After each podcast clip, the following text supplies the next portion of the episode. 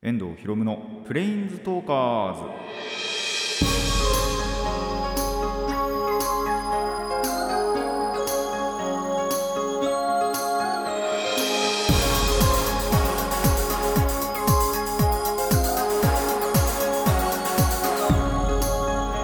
ラジオの前の皆さんこんにちは。遠藤博夢のプレインズトーカーズパーソナリティの遠藤博夢です。この番組はマジック・ザ・ギャザリングのプレインズウォーカーたちがさまざまなスカイへ旅できるかごとくさまざまな話をしようという番組です。いやもう夏ですね。めちゃくちゃ暑い。あもうあまあ一応やっぱバイトでねお店の中で働いてる時はあのエアコンも一応効いてますし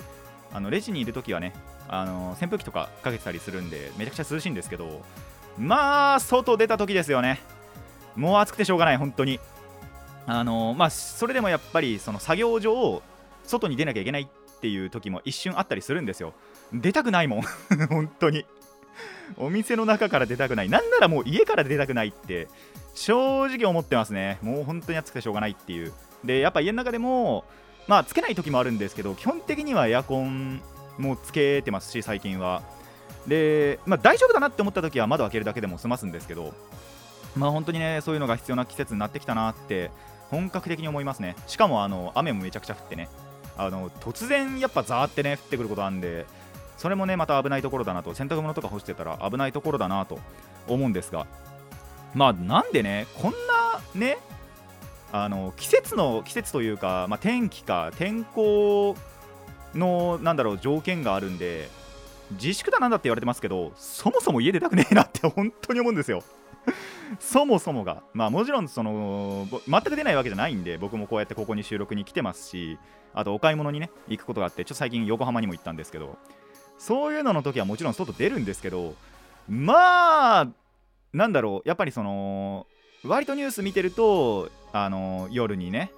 あの立ち飲みをしてるっていうニュースを見ますけどいや帰れよって 雨降ってくるぞって暑くねえのかって正直思いますね。自粛だなんだ以上に。なんでねあのー、家でねゆっくり飲んでいただきたいなと別に。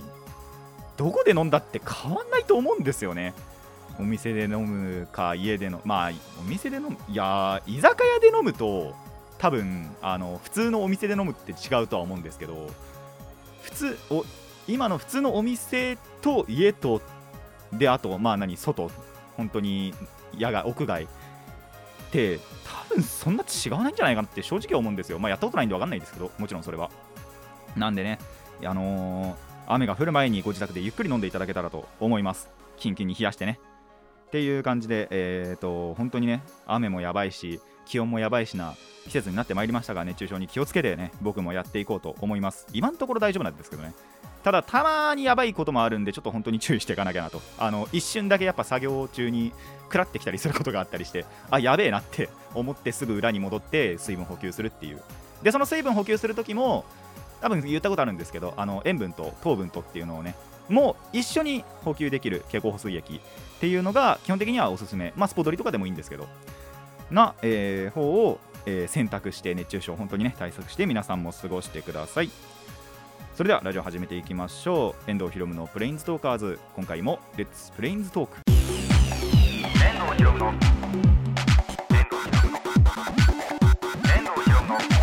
プレインズトーカーズ。改めましてこんにちは遠藤ひろむです。さあ妖怪の紹介から入るんですが、えー、前回ね狐を紹介した陽子というのを紹介したということで今回は化け狸をねご紹介したいと思います。まあ、えー、人をね化かしたりなんだりすることで有名な狐と狸ということで、えー、狸の方ですね、えー、妖怪としての名前っていうならば化け狸という感じなんですがまあ人間をたぶらかす、えー、人間にそもそも化ける。えっ、ー、とまあよく聞く話だと腹太鼓腹包えーと、腹林とも言うんですけども。で、えーと、音を鳴らす。プラスえっ、ー、とまあ言っちゃうか。陰謀を用いて人を襲う。というのがまあ大体の悪事というか。なのかなっていう感じですね。えーと、日本全国に一応伝説とか伝承とかお話とかって結構あるんですけどこの化け狸は特に四国に多いらしいですね。なんで、えーと、四国の方なんかには、えー、有名というか、えー、馴染みがある存在なんじゃないかなと思います。えー、今言いました陰謀ってご存知ですかね医学とかに通じてる方はもうわかるかもしれないんですけど、えー、言ってしまうとダマです まああのタヌキの玉があの 大きいっていうのは有名な話なんですけどそれをやっぱり広げて人を襲うっていうのも結構あるらしいですね。結構前に紹介した塗り壁の話があったと思うんですけど確かそれもその玉の説があるっていうのを調べたことがあったんで、えー、これもタヌキの仕業だったんじゃないかとも言われてたりします。ちなみにその陰謀を用いてっていうところの対策法がちゃんとあってタバコの火とか、えー、針なんかが、えー、まあ、嫌いというか苦手らしくってそういうまあ認識はもちろんできないと思うんですけどあこれはタヌキの引導だなよっしゃたあのタバコふかしたろってにはならないと思うんですけどたまたまやっぱりその陰謀を用いていたずらされた人間がタバコ吸ってたりなんか針を落としちゃったりしたっていう時にやっぱりそれを退けたっていう話があるんでそこが弱点らしいです。えー、狐はですね、まあ、人を誘惑するために化けてタヌキはまあやっぱり人をバカにするとか、まあ、そもそも化けることそのものが好きっていうことがあって話によるとその狐よりもタヌキの方が、えー、化けるのがうまいと言われています。それを表したことわざが、えー、狐七化けタヌキ八化け。狐は7つの獣。まあ7つの姿に姿を変えられる。タヌキは8つに変えられるってことでタヌキの方が上なんじゃない化ける力に関しては上なんじゃないかと言われてもいます。これちなみに諸説あって狐の方が上だっていう人もいるそうです。じゃあ、えー、タヌキに関してまあこれはどっちかっていうと化けタヌキというよりはタヌキそのもののお話になっちゃうかもしれないんですけど、えー、タヌキという漢字はですね、えー、中国からもちろん、あのー、伝来してるわけなんですけどもともと中国では山猫を、えー、意味していたそうです。で、えーと、ただ日本にはそのやっぱ漢字が伝わってきた時にタヌキに相当する動物が、まあ、いなかったのか確認されてなかったのかとにかくその字を当てはめる動物っていなかったわけですよ山猫あ山猫があのいなかったのでえっ、ー、とその伝来してきた当時はタヌキはまあもちろんそうだったんですけど野良猫イノシシアナグマイタチムササビといった動物に対してこのタヌキという漢字が使われていたそうです。それがまあ大体タヌキに定着したのがちゃんとその今のなんだろう動物のタヌキにちゃんと漢字のタヌキが定着したっていうのが、えー、平安時代頃と言われているそうですね。その辺りではなんかそのタヌキがちゃんとタヌキとして認識されてその漢字も当てはめられたと言われていたりただその平安時代以降にも依然としてそのタヌキに猫ってまあ読み方で読み仮名で猫って振られている、えー、ものもあったりするので結局曖昧だったっていう歴史があるそうです。これはどっちかっていうとねあの 化けタヌキというよりはただのタヌキの障害になっちゃったんですけどもそういう知識も覚えておいてください。まあキツネタヌキってね紹介してきたんであれも紹介しとこうかなっていうのが僕の中の頭の中にはあるんで、まあ、次回また、えー、動物系の妖怪を紹介しておこうかなと思います。それでは最初のコーナーいきましょう。最初のコーナーはこちらです。びっくりした話。まあ、えー、申し訳ないことにですね僕あのつい最近友達と一緒にカラオケに行ってきたわけなんですけどそのカラオケ中にですねびっくりすることがありましたのでクイズを出そうと思います。ここでクイズなんですが僕は何にカラオケに行って何にびっくりしたでしょう。まあ言ってしまうととある楽曲があったのことにびっくりしたっていうところですね。ということで、えー、シンキングタイム1分設けようと思います。15秒ごとにねえーとヒントを出そうと思いますのでぜひ考えてみてください。スタート。いやー本当にねびっくりしましたよあれは。あのこの曲がカラオケにあるんだって思いましたね。さあそろそろ1つ目のヒント出すんですが、えー、それはですね洋楽ですね。よとある洋楽を見つけまして。でその洋楽があることに驚愕しました。でまあただね洋楽があったってだけだったらまあそんなにびっくりすることないんじゃないかと思うんですけどそれに関してはやっぱびっくりする要素が1つあるんですよね。さあ、えー、ヒント2つ目なんですがそれはですねとあるアニメで使われたことのある洋楽ですね。ここまでいくとまあ限定できるんですよ。洋楽を使ったアニメってそんなにないはずなんでやっぱりオリジナル曲ってが普通じゃないですかアニメソングって。そのねあのアニメそれぞれにオリジナルがあるんですが、えー、そのアニメは「ジョジョの奇妙な冒険」第3部「スターダスト・クルセイダーズ」で使われた曲ですね。ここまで来るともしかしたらまあそれこそ知ってる人はわかるかもしれません。そろそろ時間です。はい1分経ちました。さあ正解なんですがえーその「ジョジョの奇妙な冒険」第3部「スターダスト・クルセイダーズ」えー、2個目のエンディングで使われました「ラスト・トレイン・ホーム」がカラオケに収録されていたからです。なんでこれが収録されていることがびっくりなのかっていう話に移るんですが、はいまあ、ちょっと楽曲の説明に移らせていただくと、えー、このラストトレインホーム1993年に、えー、パッド・メセニによって、えー、世に出された曲となっているんですが、あのー、はっきり言います、インストラメンタルナンバーです。えー、聞きなじみがある方はインストラメンタルってわかると思うんですが、えー、簡単に言ってしまえば歌詞がないです。音だけの曲のことをインストラメンタルナンバーって言うんですけどこのラストトレインホームインストラメンタルナンバーなんですよなのでなんでカラオケにあるのって思ったんですよねえこれあんの？と思ってそのジョジョの曲を歌おうと思った時に3部のそのパーって見てったらラストトレインホームってあってえ？ってなって。で見てみたらやっぱり歌い出しがないんですよ。当然です。あの歌詞がないんでそもそも。本当に音が流れるだけの。その時はあの書か書けなかったんですけどそれを。ただかけたら本当にその歌詞がなくただただ音が流れていくっていうカラオケ空間が出来上がるんだと思います。まあ本当に何であるのかは謎でしたね。他のインストラメンタルナンバー僕はあんまり知らないんであるのかどうかも分かんないんですけどなんでかこれはそのカラオケに存在したので。まあでも存在意義が全くないわけじゃないですね。あのー、これを発見した時にまあこういうことできるだろうなってどういうことに活用できるだろうなって考えたんですけどそれこそカラオケってまあ歌うために行くのはもちろんなんですけどよくあの学生さんが勉強するために、あのー、30分とか1時間とか取って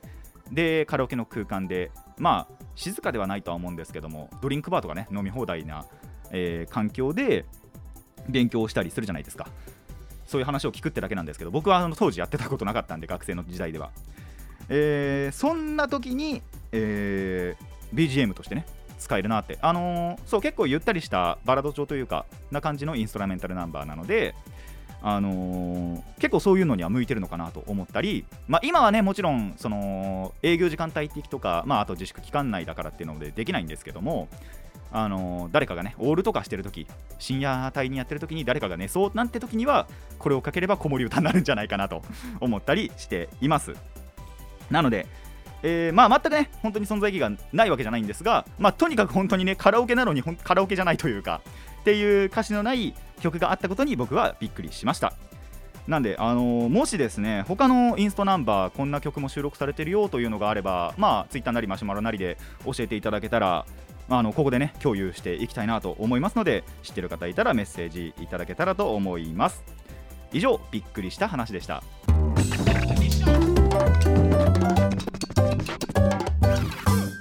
遠藤ひろむのプレインズトーカーズ。続いてはこちらです。懐かしの話。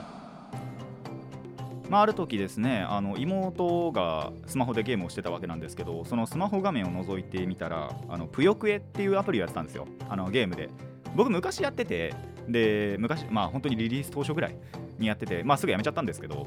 それをまあ今妹がやってるってことでちょっと画面覗いてみたらちょうどその時まあ今もう終わっちゃったのかな？ちょっとわかんないんですけど、えー、セガコラボっていうのやってて、まあ、ぷよぷよってそもそもセガのゲームなんですけど、まあ、要は他のそのセガのゲーム、例えばソニックだとかが、そのぷよくえに出て、まあ、コラボしてキャラクターとして使えるようになるというコラボをやっていたわけですよ。で、そのセガコラボの中にあの虫キングから、えー、ポポと虫キングが参戦していたんですね。もうこれが懐かしくてしょうがなくって。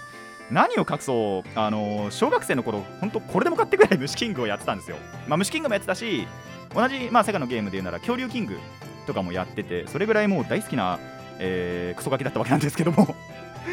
いやーやっぱ懐かしかったなって思いますしそれそこでちゃんとなんだろうポポを出してくれるっていうのが本当に嬉しくってポポってその虫キングの主人公みたいな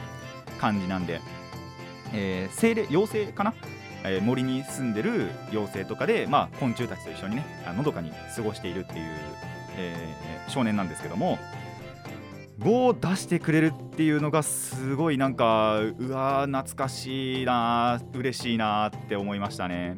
あのカードをですね今でも持ってます。一応ちゃんと。全部が全部ではないと思うんですけどでもあの一応しまってある箱もあってえ何枚でまあ軽く100枚以上は全然ね絶対持ってて。でなんならえっとアニメもあったんですよね。でそのアニメも確か全部追ったはずなんですけど全部見たはずなんですけどさすがにあのアニメの内容忘れました。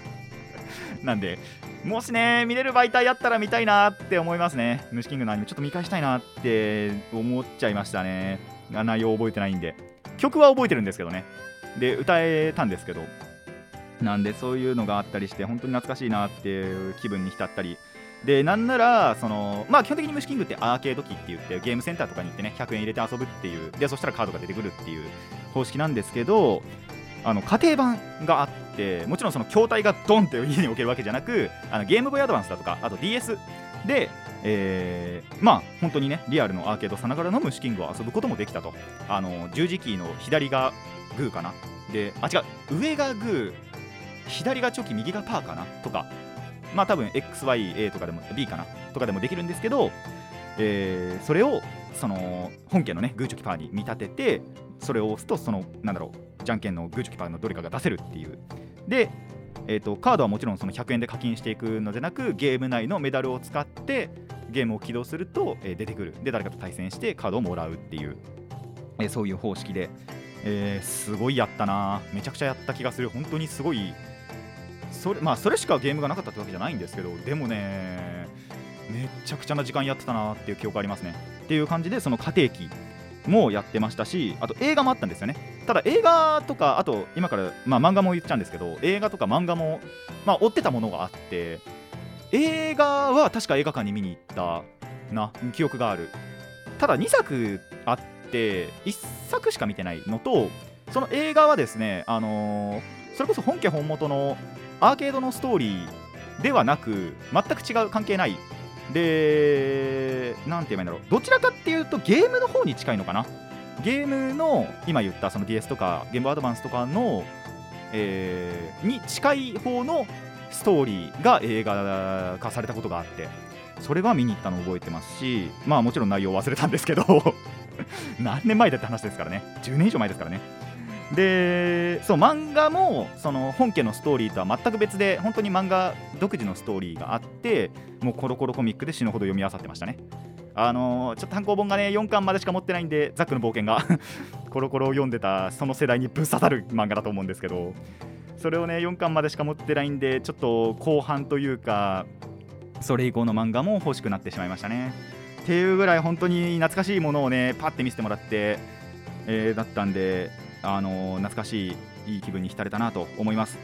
それこそそのアーケードはアーケードでちゃんとストーリーがあってポポがその悪のなんだろう、まあ、妖精なのかな？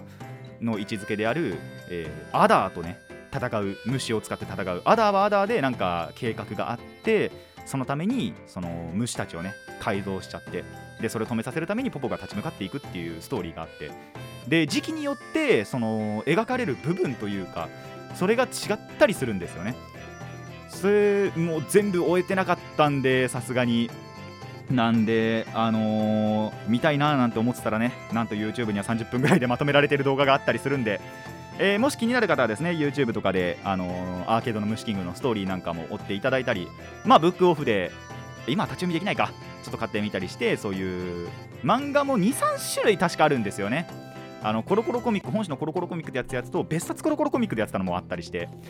なんでちょっとねいろいろあったりするんですけども何かねそのの形で昔の虫キングにちょっと触れてみてほしいなって、えー、思いました。まあ僕ら世代だったらそもそも思い出すレベルだと思うんですけど、えー、知らないという今のなんだろうお子様たちであったりだとかまあ触れてなかった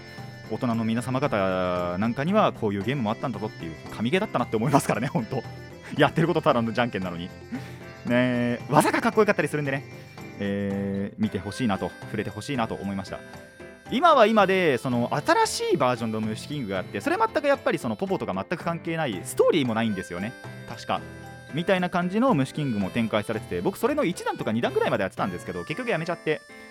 やっぱり昔の虫キングだったんだなってその時思ったんで、えー、ぜひね今の虫キングに触れるのももちろんなんですけども、えー、今の虫キングにしか触れてないという方はですねぜひ昔の虫キングにも触れていただきたいなと思います。以上懐かしの話でした。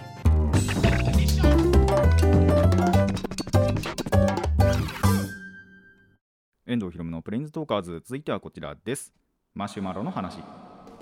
そういえばマシュマロについてね全く何も説明してなかったなって思ったんで、えー、改めてご紹介させていただこうと思います。これを聞いてね、あのー、ぜひぜひ僕の方のマシュマロにいろいろなメッセージを送っていただけたらと、えー、幸いです、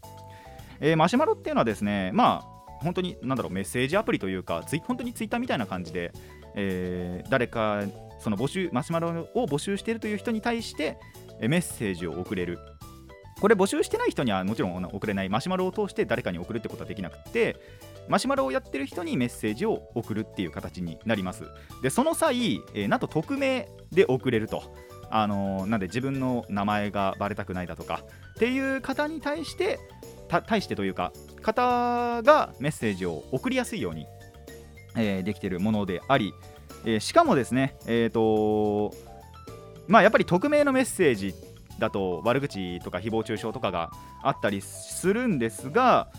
一応そのマシュマロのまあなんだろう運営側というかあの AI によりそういった匿名だけど悪口を AI によって弾いてくれると。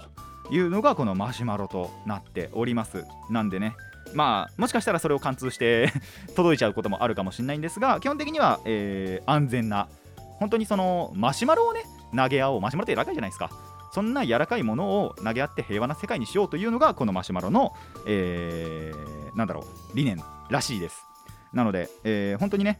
一回僕の番組にも匿名という感じで形で、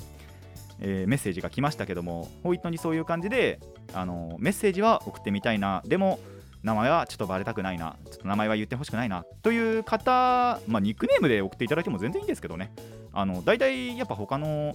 ラジオとか聞いててもそうじゃないですか。基本的にはにあのラジオネームというかそういうのがあってそこで送ったりするんでそれで全然いいかなとも思ってはいたんですけどもまあもしね本当にあの名前がバレたくないなって素性がバレたくないなという方がいましたらこのマシュマロを今はね、あのー、ちょうど解説はしてますのでマシュマロを通して匿名でメッセージを送っていただけたらと思います。悪口全然書いてもいいですでも。あのー、あんまり気にしないたちなんで悪口に関しては。むしろあの僕これは僕自身の話になっちゃうんですけどあの、もうすでにどっかで陰口とか言われてるんだろうなみたいな気持ちで僕基本的にいるんでそれが直接届いてあやっぱり言われてたっていうぐらいの話になってくるんで、えー、悪口に関してはねあのマシュマロがそもそも弾いてはくれるんですけど仮に貫通して届いても基本的にはあんまり気にしないので、えー、ぜひぜひねいろんなことを書いていただいてまあもちろんその普通に番組のお便りでもいいですしあのここ直してくださいみたいなやつでどんなあのメッセージでもいいのでまあえっ、ー、と一応今まで通りえっ、ー、とホームページラジキャスのホームページとかあとツイッターの普通にリプとか、えー、ダイレクトメールはしなくてもアットレターとかとかでももちろん受け付けはするんですけど、まあ、加えてこのマシュマロ匿名でね、えー、メッセージが送れますのでぜひぜひメッセージを送りたいかつ、えー、匿名で送りたい素性がバレたくないという方はこのマシュマロを介して、えー、送っていただけたらなと思います。たくさんのお便りお待ちしています。以上マシュマロの話でした。遠藤ひろむのプレイントーカーズそろそろお別れの時間になってまいりました。いやーカラオケの話ね。本当にそのインストラメンタルナンバーがなんで収録されてんだろうって思いましたけども。いやーでもやっぱりその活用方法そう今だとね仕事をするっていう勉強だけじゃなくてねあのテレワークとかの方でもおそらく活用すると思うのでそんな時に BGM をねあのインストラメンタルナンバーを流しながら、えー、作業するのはちょっとね気分も上がると思いますのでなんでここでやっぱりねあのシェアしていきたいなとも思いますのでぜひぜひ、えー、インストナンバーいろんな方のインストナンバーを教えて、まあ、知っている方でいいんですけど、えー、それこそね、マシュマロとかも通して教えていただけたらと、そしてここのみんなでね、シェアしていけたらなと思いますので、ぜひぜひ送っていただけたらと思います。そんな中の一つがラストトレインホーム。これでも結構いい曲で、割とね、ジョジョの、あ、てか、ジョジョそのものが、その、昔の洋楽を使うんですよね。エンディングで。オープニングはちゃんと独自のアニソンがあるんですけどあの歌があるんですけどしかもちゃんとなんだろう。そのその時のストーリーをすごい簡潔に表してくれる曲というかもう曲を聴くだけで物語の全てが分かってしまうような曲だったりそれぞれがねするんですがそれとはまた別でねこの過去の曲を流すのはなかなかなんだろう趣深いというかものがあるのでぜひねそういったエンディングの部分も注目していただけたらなと思います。で、えー、はい懐かしの話ですね。虫キングは本当懐かしい。恐竜キングもやってた。恐竜キングも懐かしい。恐竜キングもアニメを追ってた。内容は忘れた。まあそんなもんですね。もう10年以上前なんでね。さすがに忘れちゃってるんですけどいやいい思い出だったなって思います。まあ今思うと狂気ですけどね。あのー、だってそれこそアーケードゲームってまあカードがもらえるとはいえ100円をまずはかけて。で100円ずつねもちろん1日1回とかってやっていけば100円ずつで済むと思うんですけどいざ改めて最近そのカードパッて開いた時にまあ数百枚あってなるほど4万円かって思った時に戦慄しましたからね。本当におっかないでなんなら僕虫キングだけじゃなくってえー、な何やってたっけな？虫キングやったでしょ？恐竜キングやったでしょ？ダイノキングっていうのもあってまた別のゲームで。ダイノキングもあってそれは DS も持ってるんですけどえー、っとえー、っとあれはやってないしドラゴンボールやってたな。ドラゴンボールのアーケードやっててえー、あと何かやってたかな？でも他にも多分いろいろやってるんだろうな。っていうのをその当時はそれこそ親の金でやってたんで。いややってたな。ドラゴンドラゴンクエストやってたな。ドラゴンクエストもやってたな。ドラクエがあってっていうのを親の金でやってたんでちょっと戦慄しましたね。主にお父さんのとかおばあちゃんもかな？のお金とかでやってたのはいやーってなりましたね。あのー、こうやって大人になってみると。そうやって思ってくるのであんまりおすすめはしないですあのー、僕から絶対やってくださいねって本当に言えないんですけどいい思い出にはなるんでね、あのそれこそ大人になった方というか、やはりその当時はちゃんと親からもらってて、でも今はちゃんと自分で払えるなんて方はね、アーケードゲームは自分のお金でやって思い出にしていただけたらなと思います。そうでなくてもね、あのー、ストーリーそのものは、それこそ、あのー、YouTube で追えますんで、ぜひぜひ、えー、そんな YouTube でね、ストーリーを追っていただけたらと思います。マシュマロに関してはね、今から、あの最後の締めの言葉を言うんで、そこで、え聞いてください。この番組ではお便りを募集しています疑問反論意見はもちろんのことリクエストも募集しておりますどのお便りもラジカスネットのメール送信フォーム、えー、ツイッターそしてマシュマロまでお寄せくださいたくさんのお便りお待ちしていますそれでは今回はここまでといたしましょう。遠藤博夢のプレインズトーカーズ。ここまでのお相手は遠藤博夢でした。また次回もレッツプレインズトーク。